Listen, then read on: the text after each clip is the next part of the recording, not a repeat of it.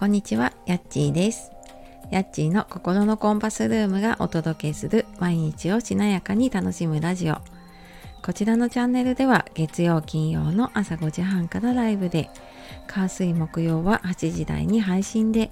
心を整えて毎日を楽しむヒントをお届けしております。メンバーシップの方では週に1回リアルな体験談や失敗談、えー、メンバーシップだけで話しているここだけの話が結構あるので、えー、よかったらあの1ヶ月からね登録できるので、えー、聞いてもらえたら嬉しいです。よろしくお願いします。本日もお聴きくださいましてありがとうございます。えー、お盆休み中の方、まあ、そろそろね、ちょっと休みが終わるかなっていう方もいると思いますが、えー、いかがお過ごしでしょうか。で、今日は、まあちょっとそんなね、休みにちなんで、休む時はしっかり休むというか、休もうっていう話をね、しようかなって思っています。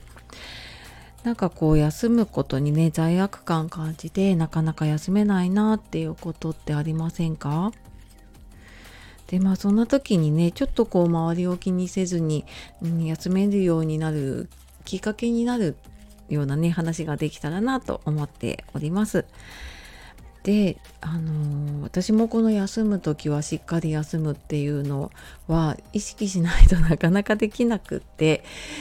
ねあのー、仕事とか家のことなかなか休めなくってっていうかなんか休んじゃいけない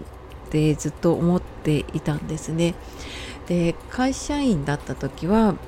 まあなんか周りの目もあるしで一緒に仕事をしている人とのこう兼ね合いとかもあるしなんかそういうのを考えすぎちゃってあの休めなかったり有給が全然取れなかったりっていうなっていたりでなんかフリーランスになってからとかなんかこの副業というかね発信とかやり始めてからってなんかこう休んでる人が休んでる時こそ、えー、こうなんかやるのがこう人と差がつくみたいなねなんかそういう時こそチャンスだみたいなのをよく目にするようになってでなんかそれが多分ちょっとこうその言葉が頭のどっかに引っかかっているのか なんか 休んじゃいけないというかねまたそこで休むのがね怖くなってっていうのが、うん、あるんですね。でもやっぱりね休む時って頭も体もしっかり休ませるって本当大事だなって思うしで休まないで自分でね無理してるって思ってなくってもどっかでこう無理をしていると強制的に休まないといけなくなることって起きたりするなって思っています。でこれは今までにね、まあ、会社員だった時もそうだしあなんかずっと休んでないなとかって思うと、うん、やっぱり突然どこかが具合悪くなったりとかあの何かトラブルが起きたりすることもあるしで、まあ、近いところで言うと私昨年末かあの体調不良でね、まあ、ちょっと体調崩して2週間近く結局、まあ、仕事もリスケさせてもらったりとかまあ本当なんか家のことも休み休みねやっているような状態でした。でその時どうだったかなって思い返してみるとなんとなく予兆あったんですよね。あなんかちょっと調子悪いなとかあちょっとなんか休んだ方がいいかなっていうのはあったんだけどいやなんかちょっと今やらなきゃみたいな感じでちょうどなんかね市中水明のモニターをやり始めたりとかで仕事も今やってる就活のサポートとかも受け始めた頃だったのであちょっと今頑張んなきゃみたいな感じでで仕事もまあ、自分次第になっちゃうのでねフリーランスだと。でも休まずに詰め込んでたし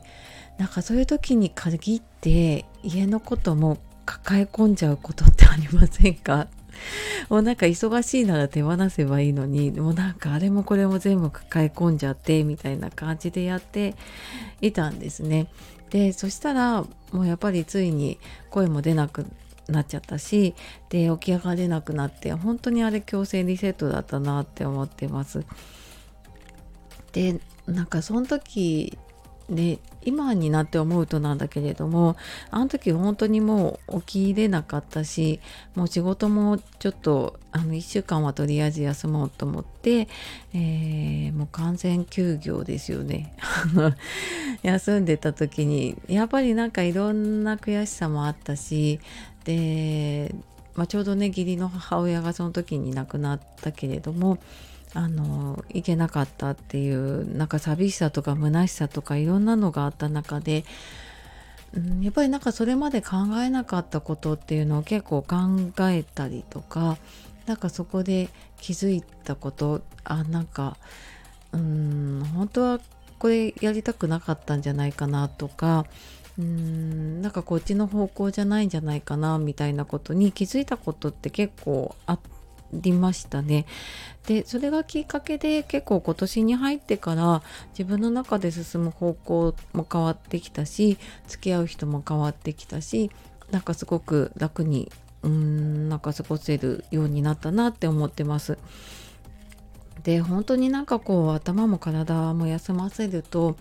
まあ、新しいアイデアというかねうんなんか本当に大事なことに気づいたりとかでまあなんかねその新しいこと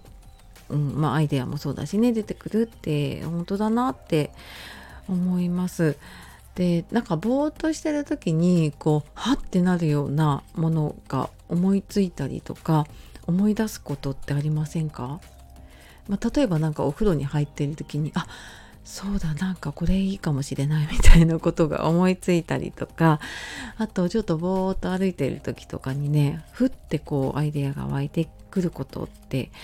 ねあのある方も多いんじゃないかなって思います。でやっぱり何かねあの行き詰まってる時こそ余白がうーんないと、まあ、逆にね余白がある時に生まれるものって多いですよね。うんなのでなんか私もその、まあ、強制リセットをしたっていうのもあるけれどもやっぱり休むことっていうのもそれも一つの自分のしっかり予定に入れていかなきゃなっていうふうに思ってでそれからはあの休む日を手帳に書いておいたりとか、まあ、ちょっと丸一日休めないなと思っても半日ここだけはちょっとあの休もうとかっていうふうにもうあのスケジュールとかね予定に入れてしっかり休むっていうことを、えー、気をつけるようにしていますね。でこれ本当にあのー、忘れがちで私も で6月ねマルシェやるやった時とかあと7月にねこのローストンのアクセサリーのオンラインショップを始めるってなった時とかってやっぱりやることが今までにプラスしてね増えるのであのついつい無理してやっちゃうなっていうことはあるんだけどうんでもあのそこであそうだまたやっちゃうと 強制リセットが来ちゃうかもと思ってで慌ててねちょっと、えー、今月に入ってからは休む日でこのお盆休みの中でもあこの日はちょっともう休もうっていう風にしてでまあその前後にねちょっとえーと、やることを振り分けたりとかっていう風にしてあの本当にね休む時しっかり休む時間あのあとその休む日っていうのをね、えー、作るようにしていますだかどんなにねこう楽しいなって思ってやっていることでもやっぱりどこかで疲れってね出てくるなって思うので、うん、なんかこのね休む時はしっかり休むっていうのをね、えー、私もちょっと意識していかなきゃなっていうあの自分への 言葉も含めてねちょっと今日はお話をさせていただきました。え最後までお聴きくださいましてありがとうございます。では素敵な一日をお過ごしください。じゃあまたね